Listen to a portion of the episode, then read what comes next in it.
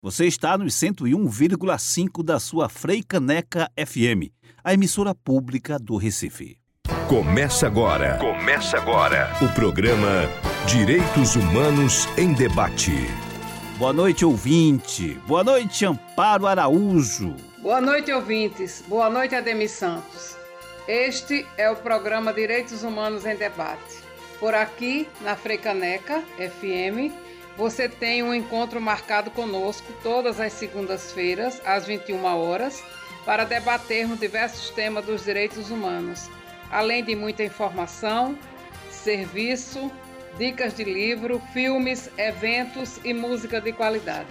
No programa de hoje vamos debater arte e direitos humanos. Recebemos o cantor e compositor Josildo Sá, o músico e produtor musical Renato Bandeira.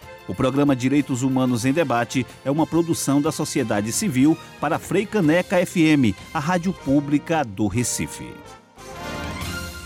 Boa noite a todos. Para iniciar, gostaria de fazer uma mesma pergunta a todos. Qual a relação da arte com direitos humanos, na opinião de vocês? Começando com Josildo Sá. Olá, olá, olá, boa noite a todos, boa noite aos ouvintes da Freicaneca. É um grande prazer falar. Olha, Amparo, é, para que eu exerça a minha arte, é, tem que ter né, liberdade de expressão, para poder a gente colocar a nossa poesia à disposição das pessoas, à disposição da natureza. Então, eu acredito, eu vejo direitos humanos dessa forma, né, que a gente, Gonzaga fazia muito isso, é, de falar sobre sobre a, nossas, a nossa fauna, nossa flora, defender nosso, nossa terra. E eu acredito que a gente tem que ter essa liberdade, liberdade de ter nossa crença, liberdade de liberdade é, para poder me expressar mesmo. E o direito à vida, o direito respeito às pessoas, eu vejo muito isso. Direitos humanos, para mim, é você respeitar as pessoas. E a minha arte, ela precisa muito disso. Ela, ela está a serviço é, das pessoas, está a serviço da natureza e precisa de liberdade. Eu não posso ser tolhido para poder cantar. Eu não posso ser tolhido Leozito, você vai ter que dizer isso, se não disser, você... essa coisa não dá para mim. É, a poesia é livre. Né? A gente tem que tanto denunciar como exaltar e precisa de liberdade de expressão. Então eu vejo muito dessa forma e acredito é por aí. É o que eu entendo na prática, o que eu faço é servir é, o que eu posso dessa forma. Renato Bandeira, boa noite. Bem-vindo ao Direitos Humanos em Debate. Qual é a relação, na sua opinião, da arte com direitos humanos? Boa noite, boa noite a todos. Eu acho que Josildo sintetizou bem é, o, essa coisa da, da, do valor da arte, né? É, a gente poder se expressar. Eu acho que a arte, a música, estou falando da nossa arte no caso, né? Que é a música.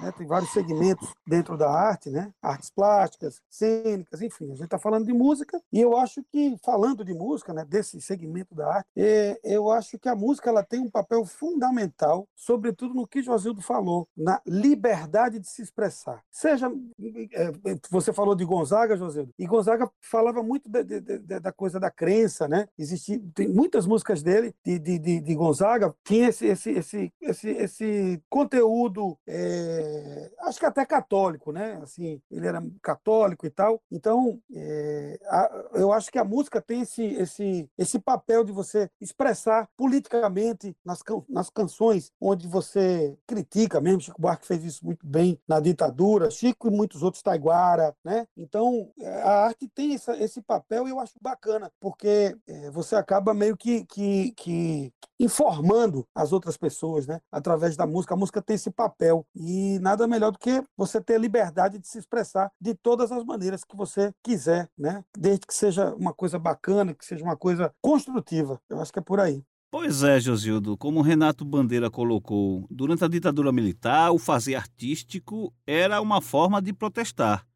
Essa forma de protestar está meio, tá meio esquecida hoje. O fazer artístico hoje deixou de protestar. A gente pode voltar a protestar através da arte, na sua opinião, nesses tempos de 2020? O que é que você acha? Olha, eu acredito que nesse momento que a gente pode mesmo é protestar, porque é a maneira de a gente defender é, o nosso país, nossa comunidade. Eu estava compondo, ontem eu estava lavando os pratos, e de, de, lavando o prato e ouvindo o Zé Cabaleiro, algumas músicas que eu gosto de ouvir, e comecei a compor. E depois daqui uns dias vai sair uma música que é quando a minha mulher, Roberta, viu, disse, Osido, isso é muita depressão, você está com depressão. Não era depressão, né? É assim, passou esse, é, é, essa, essa coisa, mas eu estava falando da, do, da natureza pobreza queimada, sabe, do, de cada vez mais a, a chibata no, no, pobre, no negro, é, sabe, no, no, no, índio, que é matar essa, essa carnificina que está acontecendo. Então, como é que a gente não vai cantar isso de uma forma de protesto? Como é que a gente não vai dizer nas nossas poesias isso? Então, tem que falar nisso. É uma hora que tem que falar. Se fosse ao contrário, a gente exaltava, né? Se alguém cuidasse dessa forma de, de, desse, do povo, a gente exaltava. Hoje é um, amanhã pode ser outro, mas quem tiver fazendo isso, tá errado, pô. Então a gente tem que, é a maneira da gente fazer isso. É a maneira que eu não vou pegar em arma para lutar, eu vou pegar numa caneta, num papel, numa mente, num computador para poder me expressar. E eu quero essa liberdade e as pessoas aceitar isso e, e cada um na sua. Eu faço isso, eu vou fazer isso, eu vou começar a fazer isso porque é do coração. Eu não aguento ver é, é, é, é o que está acontecendo sem chorar, sem sentir, sabe, aquela, aquela sensação de, de, de mãos atadas, entendeu? Mas aí o coração fala mais alto e a poesia chega e é a maneira de falar. Para mim, é, é, é, direitos humanos é isso, a gente poder se expressar da, da forma que puder. E, e, com isso eu não vou xingar pessoas, eu vou, eu vou gritar, eu vou falar defendendo quem está mais sofrido. Isso, você olhar, ver aquela, aqueles bichinhos morrendo queimado, sabe? Você, você, você não tem amor a nada disso. Eu trabalho com amor. Eu, é, a minha vida é, é pregar o amor, pregar a vida. Então não posso ver a vida se acabando dessa forma. Temos que protestar. Renato Bandeira, o que é que você é, acha dessa situação e como a sua arte pode contribuir na luta das bandeiras pelos direitos humanos, pela defesa da vida, pela defesa do meio ambiente? O que a sua arte pode contribuir com isso? Olha, eu, eu, eu acho que, que é, sem querer ser assim é, é, depressivo no que eu vou falar agora, é, eu tenho uma certa inveja ah, dos tempos de outrora, como diria Capiba, né? Tempos de outrora, ele fala muito essa coisa, esse termo antigo, né? Mas tão bonito isso. Porque assim, eu acho que o que está havendo no momento é um, não sei se eu vou ser muito drástico no que eu vou falar. E, e, espero que as pessoas também não se sintam ofendidas com o que eu vou dizer. Mas eu vou ser eu. Eu acho que está havendo um emburrecimento em massa, sabe? da população. É, na década de 80, 70 ali e tal, quando existia toda aquela coisa da ditadura, os compositores, né, eles tentavam driblar a, a, a censura usando metáfora, sabe, sinônimo, trocando palavras, e dentro daquilo ali eles diziam tudo, né, para os bons entendedores, e, e, a maioria da população eram ótimos entendedores, né, os caras da censura nem tanto, né, sabiam mesmo é manusear armas. Então, é, Claro que isso aí, os direitos humanos aí, nessa época, tinham ido para o saco, né? Porque você não podia se expressar, senão, né? Então você se expressava usando todo esse, esse recurso poético, né? E aí você pega nos dias de hoje, rapaz, as pessoas pensavam, ouviam as músicas e pensavam no que aquilo estava querendo dizer. Aquela forma difícil de se escrever, né? Difícil, porém linda e extremamente poética, enfim. Hoje, o pessoal que vai descendo, vai subindo, ai, ai, ai, ui, ui, ui, ninguém quer parar para entender o que a música está falando. Então, eu penso que cada vez está mais difícil, infelizmente, da gente se expressar, da gente externar tudo isso que Josildo falou aí sobre, né, sobre o fogo que está comendo aí na, nas matas, sobre os animais que, que estão sendo mortos. A população, de um modo geral, perdeu um pouco a sensibilidade para escutar esse tipo de coisa, sabe? Eu não estou generalizando, mas, sobretudo, os jovens, assim, acho, que as pessoas estão pensando pouco, não querem pensar muito, quer tomar uma e escutar o ui, ui, ai, ai, ai, vai descendo, subindo, sabe? Essa onda de. de é, é, é como eu estava conversando com o Silvério, o termo, o termo forró teve um momento que foi muito prostituído esse termo, porque você ligava o forró ao forró de mentira, ao forró que não era forró, né? Com, com, com uma, uma, letra muito chula, né? E, e a mesma coisa está acontecendo hoje com o sertanejo. O pessoal diz que sertanejo é tomar cerveja, mas não é sertanejo. Sertanejo é, é outro lance, sabe? É, é, um, é uma religião, como o forró é. Então eu penso que cada dia dia está mais difícil, as pessoas estão pensando pouco, sabe? E eu fiz um show agora há pouco com a minha esposa, minha esposa canta, chamado Censura Livre. E foi uma delícia esse show, porque gente, vamos até repetir numa live esse show, porque fizemos um, uma, uma, uma, uma, imersão nesse período, né? E eu, como fiz a direção do show tudo, eu tive que pesquisar, né? As músicas e tal. E aí descobri que todo mundo pensa que foi Chico mais censurado, mas não foi. Taiguara teve, teve sua obra quase toda tolhida, quase que toda. Teve um disco dele que foi todo censurado. Veja que loucura. Ele não pôde, ele teve, ele, teve, ele foi amordaçado, né? Saiu do país, tudo. Enfim, é... mas é isso. Eu acho que, que a arte, ela, ela sempre esteve a serviço de, dessa, dessa liberdade, da, da coisa dos direitos humanos mesmo, sabe? Acho que a arte sempre teve atrelada e a gente não pode deixar essa peteca cair. Certa vez eu encontrei com João Silva, o célebre compositor amigo de Luiz Gonzaga, e ele se mostrou muito irritado com o empobrecimento das letras e da música. Josildo, é, há realmente um empobrecimento cultural, um empobrecimento das letras nesses tempos?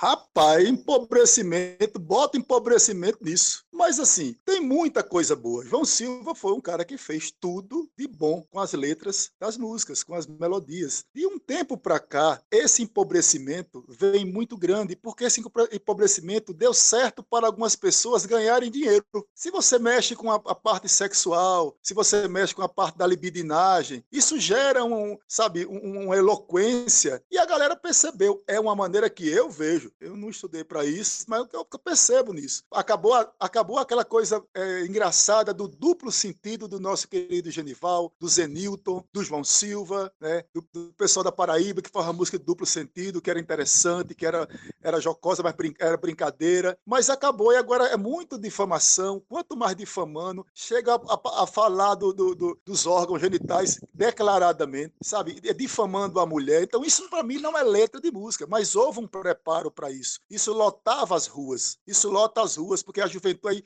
E começou aquela coisa: ah, não, vamos contratar porque a juventude gosta, a juventude gosta. Mas o que tocava isso, o investimento foi muito alto é, é para colocar esse produto nas ruas. E deu certo para quem lucrou com isso. Então isso empobreceu. Aí, é, os filhos, as minhas filhas, as que estão sendo criadas por mim, né? É, é ela ouve músicas interessantes, ouve músicas legais. Hoje ainda curte Chico. Mas essa turma nova não sabe quem é Chico Buarque Essa turma nova não sabe quem é Taiguara. Essa turma nova não sabe, é, sabe João Silva, é, sabe Luiz Gonzaga por causa do forró, tal, que deu uma... Mas assim, então o empobrecimento foi muito grande, mas assim, não tem uma dinâmica, não tem uma educação na escola, não tem, sabe, não preparar o povo para, sabe, não preparar as pessoas é, com, com, fomentando as músicas que realmente deixa, deixa mensagem de, com, com, é, com direitos humanos, deixa mensagem de paz, de amor, é, proliferar. Então, deu lugar a tudo isso que você vê um, um, um, é, o exemplo que eu dou, uma noite de São João, dia 23, no, no, no interior, em Arco Verde, tocar a Anitta. Nada contra Anitta, pessoalmente nada contra, é, nada demais. Mas é, começou a inverter as coisas, São João, forró, pô, a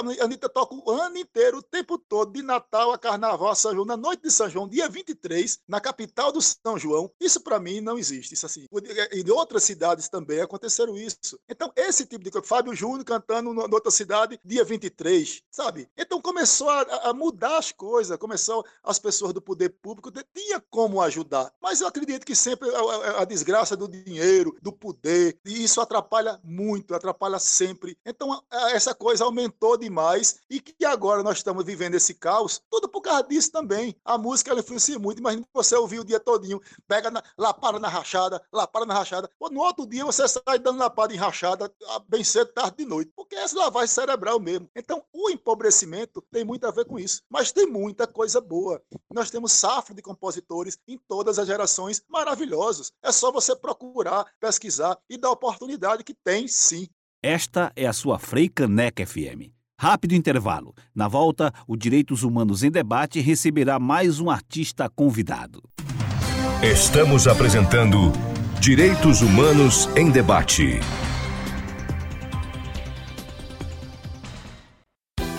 Voltamos a apresentar Direitos Humanos em Debate. Essa música chama-se Acalme a Pressa. É uma música que eu fiz agora, é, por causa dessa pandemia, e junto com meu parceiro Leninho de Bodocó. A Cunha, vamos embora cantar. Acalme a Pressa.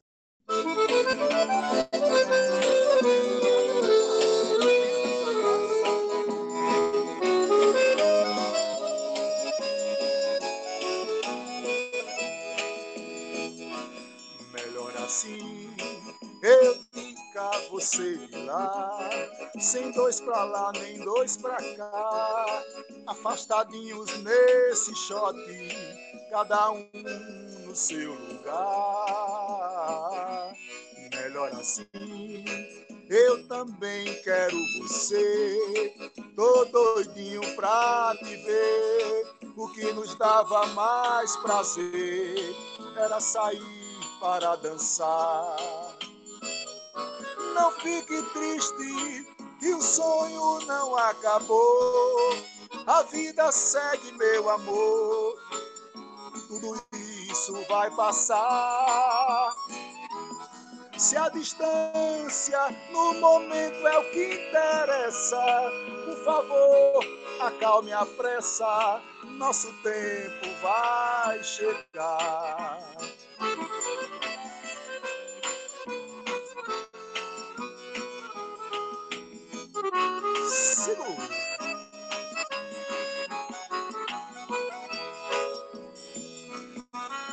Saudade de um afago, um cafuné.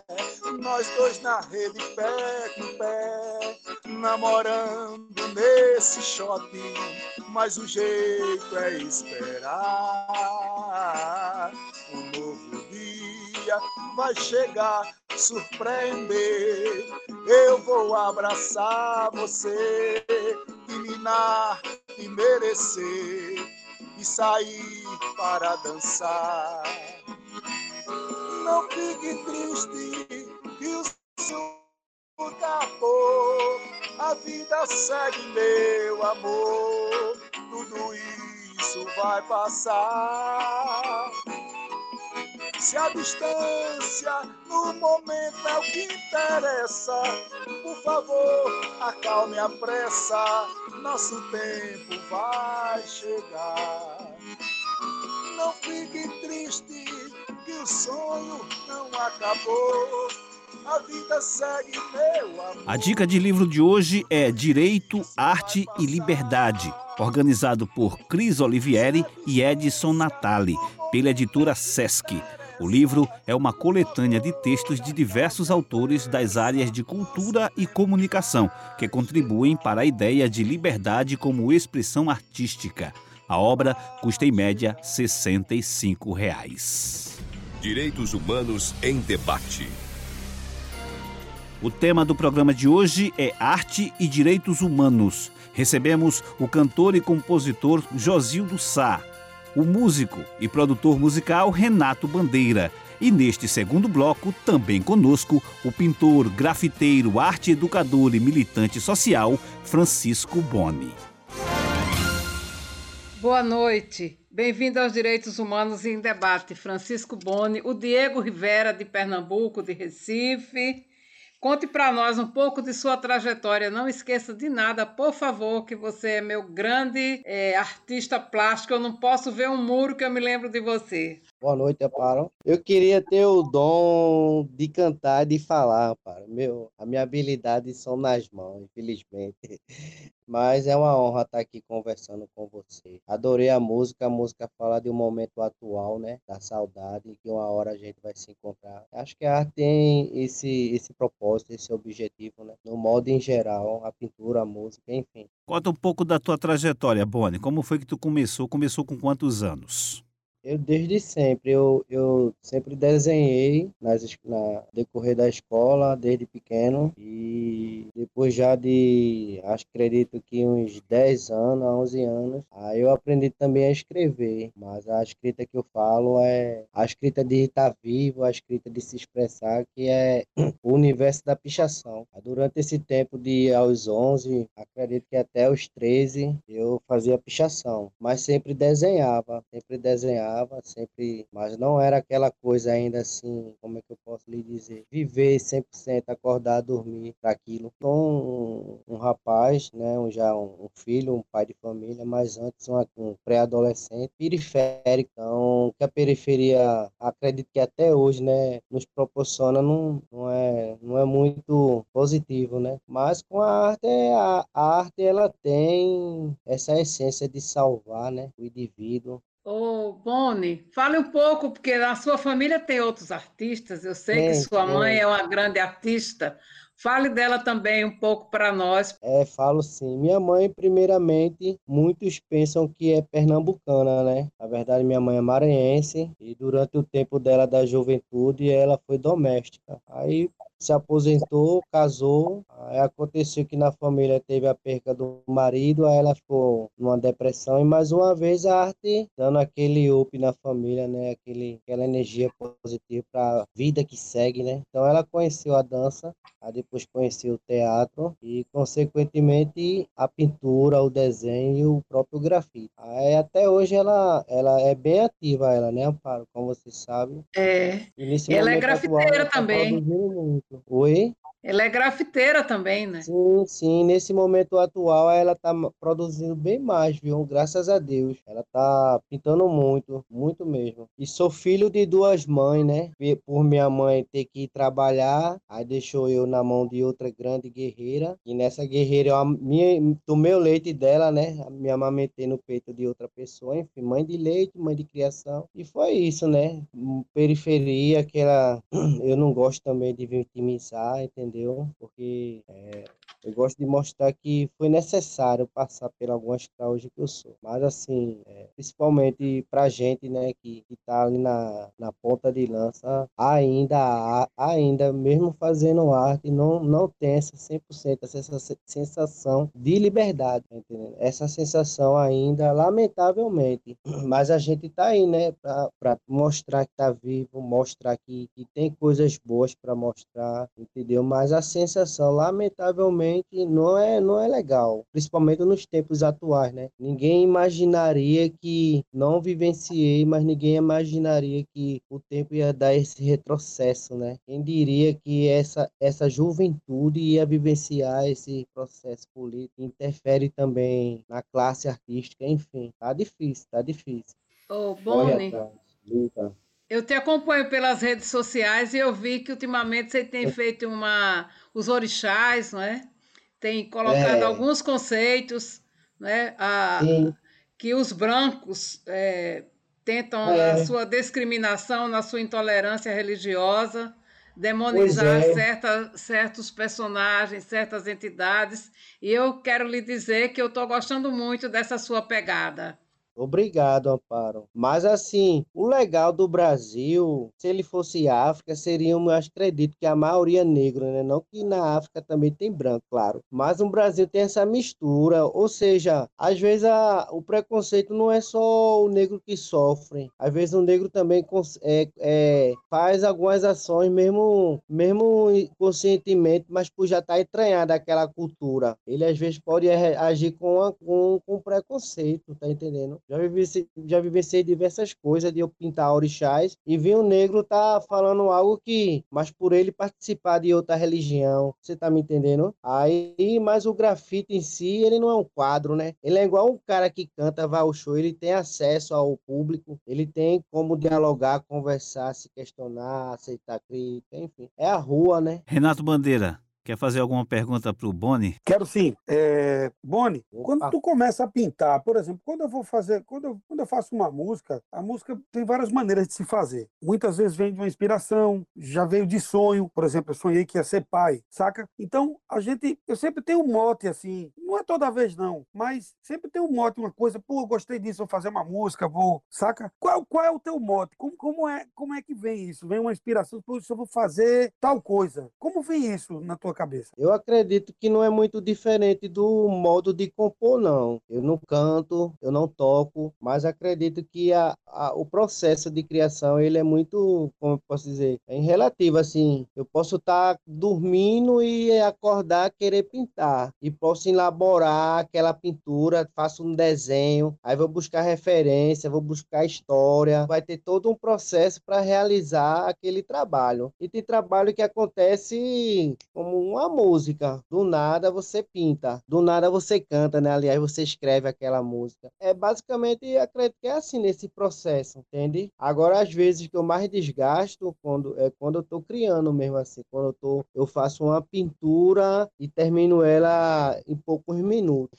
Ela é rápida, mas ao mesmo tempo ela é fisicamente ela ela desgasta muito o meu físico. Josildo Sá, você tem alguma pergunta para Francisco Boni? Eu tenho assim, eu tenho assim, Boni, eu queria é, curiosidade que eu não conhecia você e não conhecia o seu trabalho. Você, é, você começou a pintar, descobrir que, é, que essa arte lhe, lhe, lhe levaria a, a, mais adiante, que você ganharia dinheiro, que você podia ajudar sua família. Com quantos anos de idade e qual foi a sua obra mais importante, assim, que, que lhe projetou mais? Eu não tinha pretensão, entendeu? Pero, pela uma realidade que eu vivenci, até um tempo, sabe? Aí não tive essa pretensão, porém que era era, espontâneo eu estar tá desenhando desde criança. Eu imagino que o cantor já pega um violão, um microfone, já quer fazer festa na sala quando criança. No meu caso, eu, eu, eu me internava na, nas canetas, na, nos pincéis. E, então, acho, acredito que foi desde criança. Agora, é, como é que eu posso... Primeiramente, salvar minha vida, sabe, cara? Eu não boto... É, eu boto sempre isso fundamental. Depois foi uma consequência de eu fazer dinheiro, de eu ser um profissional, de eu ter uma visibilidade, de as pessoas me verem como artista. Mas o principal foi a minha vida, a minha.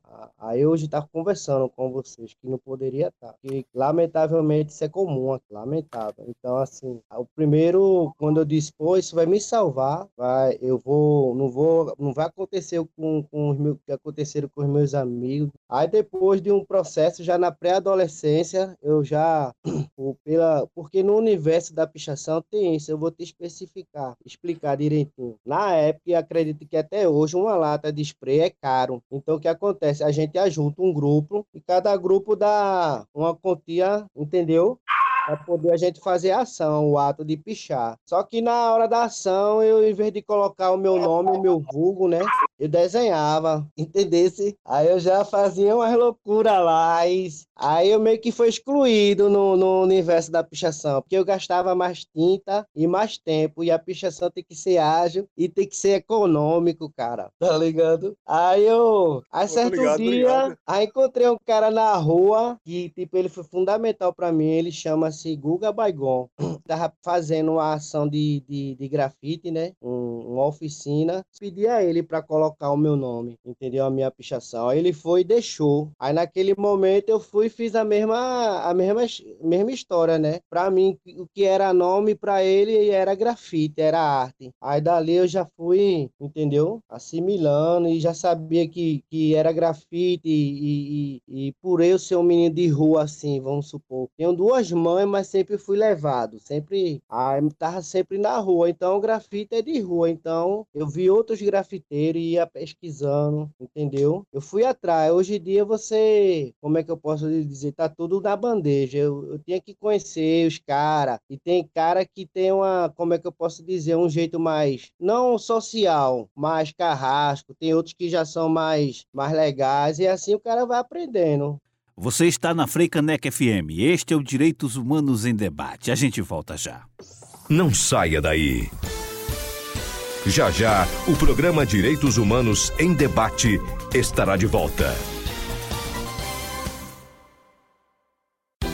Voltamos a apresentar Direitos Humanos em Debate. Vou tocar uma música que eu fiz para o nascimento da minha filha, como eu tinha falado antes com o Boni, foi uma música que nasceu de um sonho, cinco anos antes dela nascer e cinco anos antes de eu casar com a minha esposa. Nem estava com ela na época. E cinco anos depois ela veio. Para mim, o nome da música é Luz de Maio.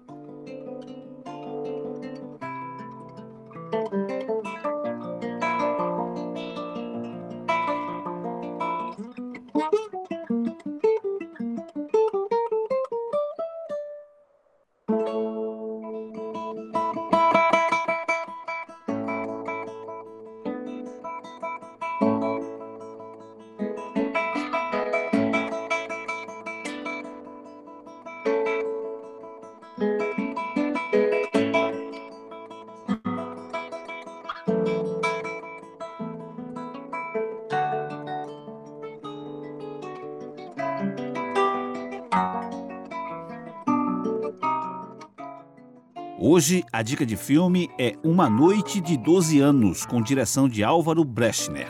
O longa conta a história da prisão de José Murrica, Maurício Rosenkoff e Eleutério Fernandes Ruidobro pela ditadura militar no Uruguai e como cada um encontrou maneiras para se manter vivo durante os anos de ditadura no cárcere.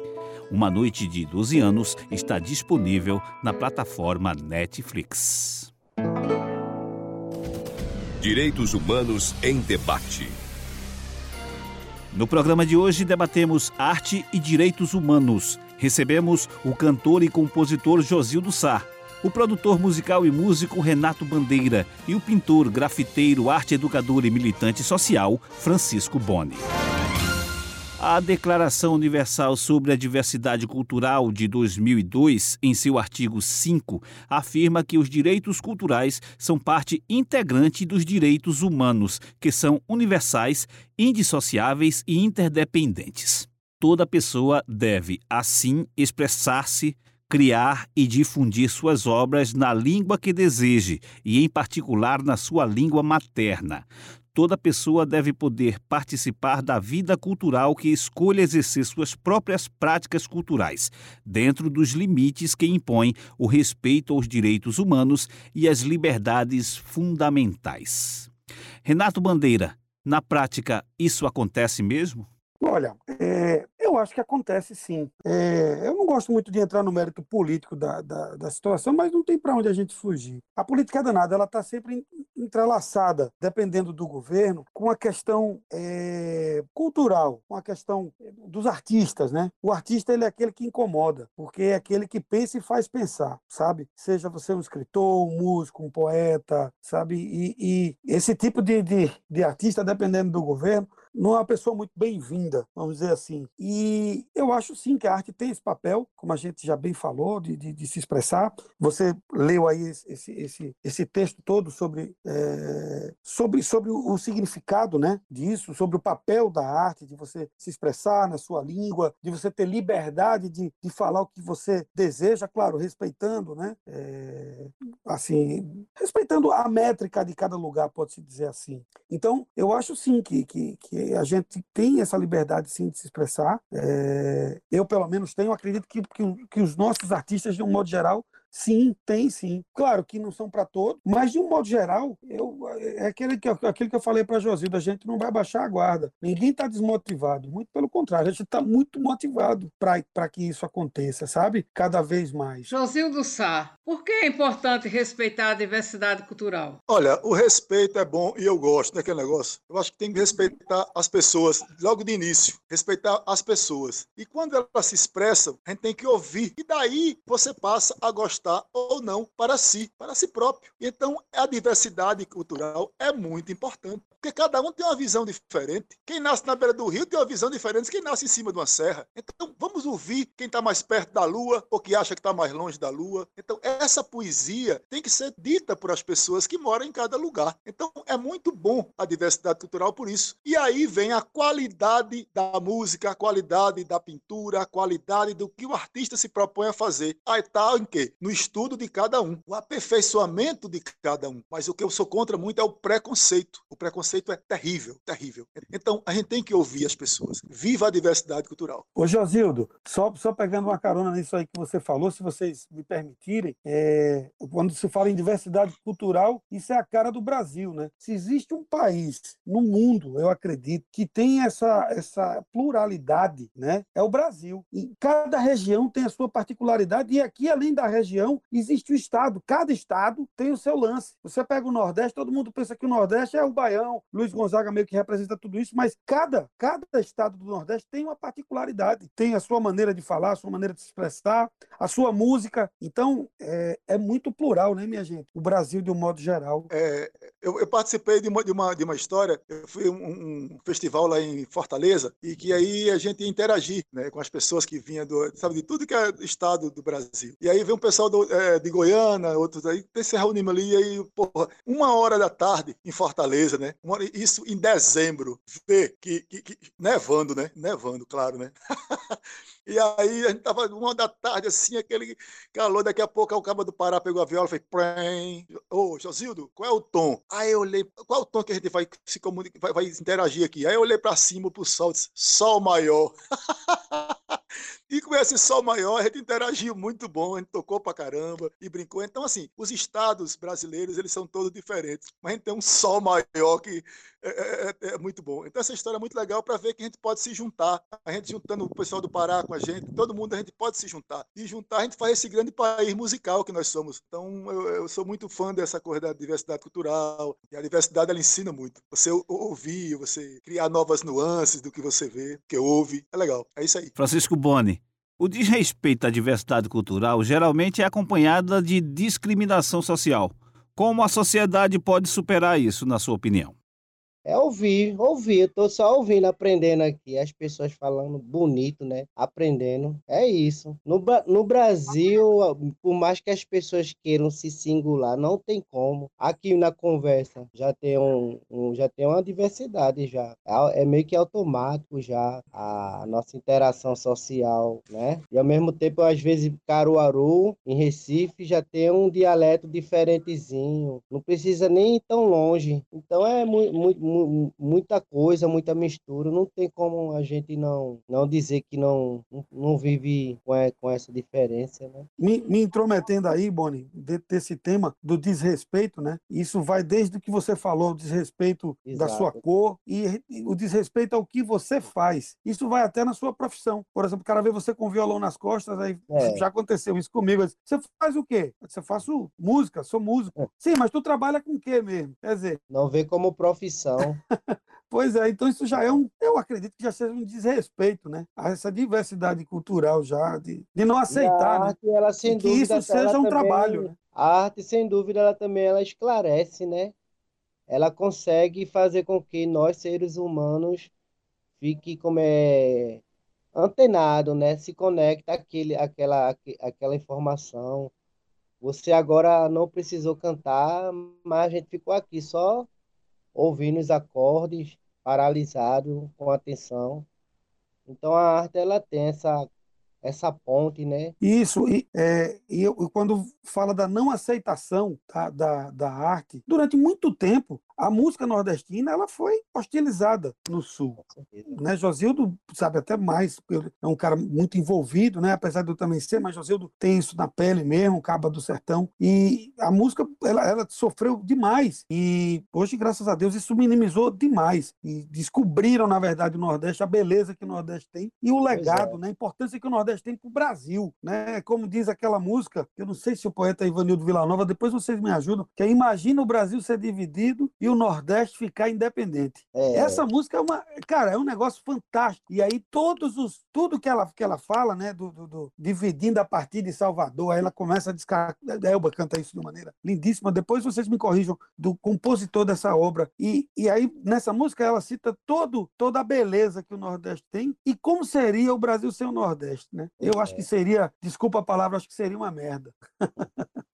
o Nordeste, ele é muito rock and roll, ele, ele dá todo o colorido no é sentido é humano, da sua arte, Boni, da sua arte, da nossa, com Isso. música, com pintura, com poesia, os grandes poetas, enfim. A arte, ela agrega a, a, a festividade, mas ela também, eu sempre estou pontuando esse ponto sério, ela, ela salva a vida, entendeu? Às vezes uma, uma sua canção, a sua canção, o seu poema vai ser significativo muito para aquela pessoa naquele momento difícil. Então, eu estou sempre pontuando esse, esse, é, esse ponto que a, que a arte faz com, com a nossa vida. Fora o garoto que te vê, cara, fazendo essas belezas que você faz e tem você como um herói, né, Exato. Né, como ídolo e é. quer ser igual a você, né? Quando eu crescer, eu quero ser igual a esse cara aí. Entrando na conversa também, assim, viu, Boni? É, é, Boni, ele, ele, essa, essa coisa que você falou é muito forte, porque a arte não só salvou você, assim, salvou muita gente. Eu também é, estou me salvando, eu estou aprendendo por causa da arte. Eu precisava, para saber quem eu sou, eu precisei da arte, porque a minha genética, é meu pai biológico, ele é um artista. E eu sou adotivo, eu sou criado. Eu fui criado no sertão, é, é, nasci em Floresta do Navio, fui criado em Itacaratu, é perto, por outra família que não, não é família de artista. Então, eu, para saber quem eu sou de verdade, a arte que, que eu tinha dentro de mim foi obrigado a ir para o mundo, sofrer preconceito, comer bolacha cremicaque bem cedinho, de noite virava a bolacha ao contrário, passava manteiguinha e virava e comia. Lutei muito para saber quem eu sou com a arte. A arte me, me, me, me é, fez eu ser o que eu sou hoje, que eu estou a, a, é, a, a, ser, a ser uma pessoa melhor. Então a arte me salvou também. Eu concordo com você plenamente. Nordeste Independente é de Braulio Tavares e Ivanildo Villanova. Este é o Direitos Humanos em Debate. A gente faz o último intervalo e volta já. Daqui a pouco, voltamos com muito mais informação. Programa Direitos Humanos em Debate. Em debate, em debate, em debate, em debate. Voltamos a apresentar Direitos Humanos em Debate. No programa de hoje debatemos arte e direitos humanos. Recebemos o cantor e compositor Josildo Sá o músico, produtor musical Renato Bandeira e o pintor, grafiteiro, arte educador e militante social Francisco Boni. Josildo Sá, o setor cultural é um dos mais afetados pela pandemia da Covid-19. Fale um pouco desse momento conturbado. Amparo, é, eu tenho desde o dia 10 de março, quando eu, eu é, saí de Recife e vim para Tacaratu, eu já vim de máscara. Estava todos os projetos arrumado, uma turnezinha, coisa que eu não fazia há muito tempo, que eu venho batalhando. Eu tenho 20 anos de carreira, eu falei 21 anos de carreira, e vinha batalhando esse tempo todo, com altos e baixos. Mas esse ano ia, não é que eu ia ficar rico, milionário, nem ia ter essa fama toda, mas ia pagar meus débitos, ia ficar, ia zerar as coisas. Quando foi 10 de março que eu liguei, que eu cheguei, quando foi, passou oito dias que eu liguei para meus contatos, para as coisas que aconteceram, São Paulo, Recife, tudo, parou tudo. Você imagine o que é que você vem há anos e anos numa luta dessa, quando você acha que vai chegar, acontece isso. Na hora, eu, graças a Deus, a minha casa aqui em Tacaratu é na frente da igreja de Nossa Senhora da Saúde, minha padroeira. Eu olhei para a igreja e disse, minha nossa Senhora, assim, o que é que eu faço? Mas me veio uma calma tão grande, tão grande, eu disse, eu quero é viver, eu vou viver, eu quero me salvar. Vou ligar para quem eu devo, vou ligar para as pessoas que, meus parceiros, e vou dizer que eu quero viver. Porque não adianta você ir contra essa pandemia que ninguém sabe onde vai dar, ninguém sabe onde vai chegar, é o povo morrendo, O caba não sabe se o caba não sabe se escapa. Eu não sei se escapa ninguém. Então, por que nesse momento eu não vou entrar na, na loucura de querer sofrer por isso? Eu vou lutar calado, porque é difícil, tá muito difícil. A gente não sabe o que vai comer daqui a uma semana, daqui a um mês. Eu ainda estou bem que estou na minha casa. E assim, a, minha tristeza não é por mim, é por os outros que, o, que eu vejo. O que eu vejo é as pessoas ligarem para mim, pedirem uma cesta básica, pedirem 100 conto, pedirem 50 conto. E muita gente que não tem casa para morar, artista que vive nessa luta, que eu vivo nessa luta, sabe? E sei o que é isso. Temos que nos reinventar, temos que usar nossa criatividade poética para usar também nossa criatividade é de sobrevivência, de sobrevivência. É duro, mas é no, é no meio da guerra que a gente vai ter que aprender a se, a, a se virar. E eu sou um cara alegre, eu sou um cara que eu, eu sou um forrozeiro, eu sou uma pessoa, um artista que bota as pessoas para dançar. Então eu tenho que ser forte, eu tenho que ser forte. E é difícil, Amparo. É difícil, assim. Tem dias que você é, é, é chora falando disso. Como eu estou fazendo agora. As lágrimas vêm nos olhos falando disso. Não é porque eu estou passando fome, não. É de emoção mesmo. É emoção geral. Renato, de acordo com dados do IBGE, Instituto Brasileiro de Geografia e Estatística, o Brasil tem mais de 5 milhões de trabalhadores da cultura.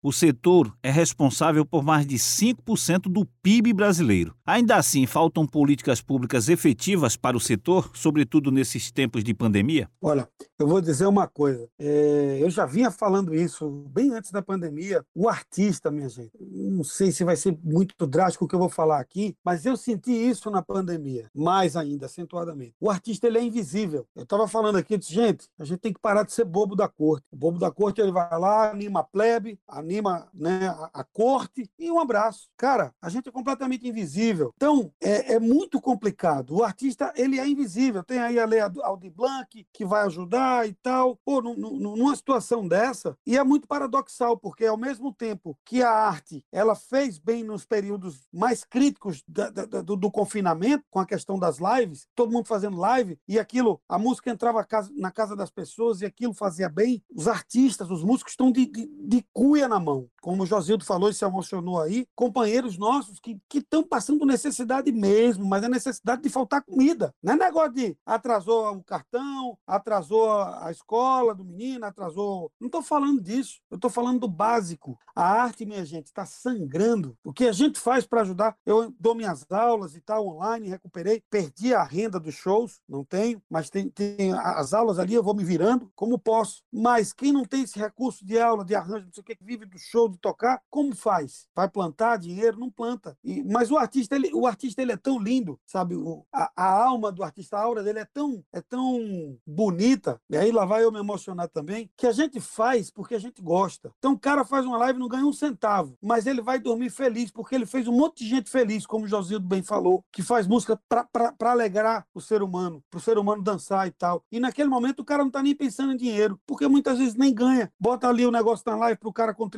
e tal, e às vezes a contribuição nem vem, porque até porque as pessoas estão sem condições, condições também de, de ajudar, mas o artista ele está ali, cara, fazendo, cumprindo o papel dele, cumprindo a missão dele nesse mundo, que é isso, levar a arte às pessoas, minimizar a dor das pessoas. E a live serve para isso. Então, mas ao mesmo tempo que, que acontece tudo isso, o artista ele está com a cuia na mão, sabe? É uma situação extremamente delicada o que a gente está vivendo. A gente não tem nenhuma proteção. Existe a ordem dos músicos, que era para proteger a gente no momento desse tal. É um negócio completamente arcaico, inexiste. O sindicato dos músicos também inexiste. Então, a gente não tem nenhuma representação, sabe? Eu sou por mim mesmo, Josilda por ele mesmo. Não existe um órgão como a Ordem dos Advogados, o Conselho de Medicina, sabe? Uma coisa que organize, que cuide da gente, que proteja, sabe? Então não existe. No momento desse, o artista, ele é invisível.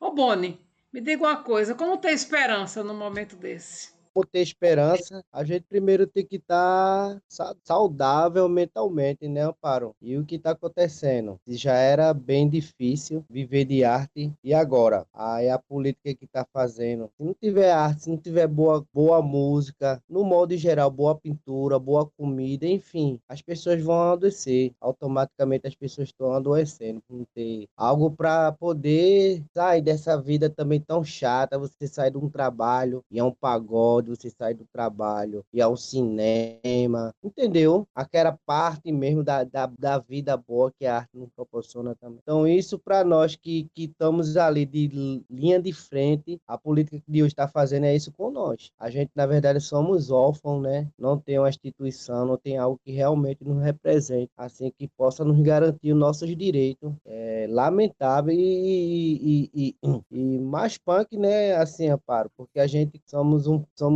militantes, estamos lutando, né? Assim, desde sempre, desde que a gente se entende de vida. É que as coisas a gente, quanto mais se, se, se luta, quanto mais se sangra, quanto mais se sacrifica, parece que sacrifica, parece que as coisas ainda estão piorando mais, né? Então, a dica, assim, né? Senão a gente vai ficar todo mundo falando algo seríssimo isso, né? E, inclusive, teve um grafiteiro que se suicidou, né? Esses dias. Aí, meu, vou usar essa, esse meu tempo, é que a gente esteja bem psicologicamente, sabe? É o, é o fundamental, tá perto das famílias, entendeu? Tá, tá compartilhando coisas boas, tá mentalmente bem, pra, porque eu acredito que o chicote vai estralar mais ainda, viu, Amparo? Porque é o que a gente tá vendo, é, as coisas, a mata sendo queimada, os índios sendo é, mortos, os negros também, é, é uma coisa aí, a arte, ela, tá, ela serve para isso, é o fundamento dela, é dar na alegria, dar um, dar um, um up na nossa vida, e estão acabando com tudo, estão calando nossas bocas, estão empatando de nós trabalhar, entendeu? E automaticamente a sociedade vai adoecer se esquecer da gente, entendeu? Senhores, nosso programa está chegando ao fim. Gostaríamos que vocês fizessem suas considerações finais em 30 segundos, começando por Renato Bandeira. Quero agradecer demais o convite, a Cajá, que foi que me ligou e que fez toda essa conexão maravilhosa, Amparo, Ademir, Boni, que eu conheci agora, fiquei encantado com o trabalho dele. E é isso, a arte é isso, a arte, a arte se conecta e foi muito bom estar aqui com vocês, espero que os ouvintes também dessa rádio, que é um oásis, posso dizer assim, no meio de um deserto cultural, a Frei Caneca, Caneca surge como um oásis, né, assim, na, na frente da gente, né? Foi um prazer e uma satisfação enorme, foi muito muito legal. Boni, suas despedidas. Minha despedida é só gratidão, Aparo. Mais uma vez você está dando voz não só a mim, mas eu estou representando muita gente, muitos bairros. Então, agradecer a todos, principalmente as, os presentes aqui, e aprendi mais uma vez muito mais com vocês. Então, muito obrigado e vou estar tá lá seguindo vocês também. Um beijo no coração e força, Amparo, e força todo, todos vocês aí. Muita força e axé. Josildo Sá. Bom, é, eu quero agradecer, muito obrigado a todos. E a despedida minha é tudo que Renatinho disse. Quero desejar boa noite aos ouvintes e muito obrigado aos ouvintes e a vocês. E o que Renatinho disse é o que eu,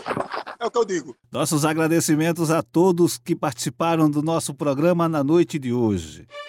No programa de hoje debatemos arte e direitos humanos. Recebemos o cantor e compositor Josildo Sá, o produtor musical, músico Renato Bandeira e o pintor, grafiteiro, arte educador e militante social Francisco Boni. O programa tem produção e apresentação de Ademir Santos. Coordenação geral e apresentação de Amparo Araújo.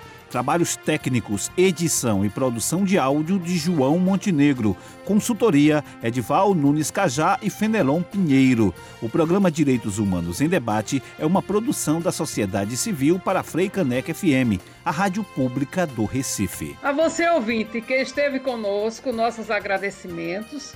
Novo encontro marcado com vocês na próxima segunda-feira, às 21 horas, aqui na Freicaneca. E hoje nós vamos ter um final assim especialíssimo, ouvindo a música dos nossos maravilhosos convidados.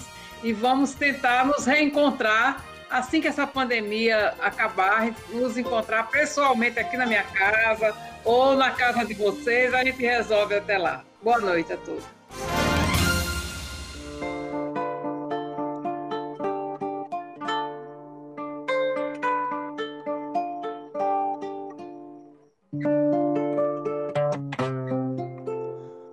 Ser de lá do sertão,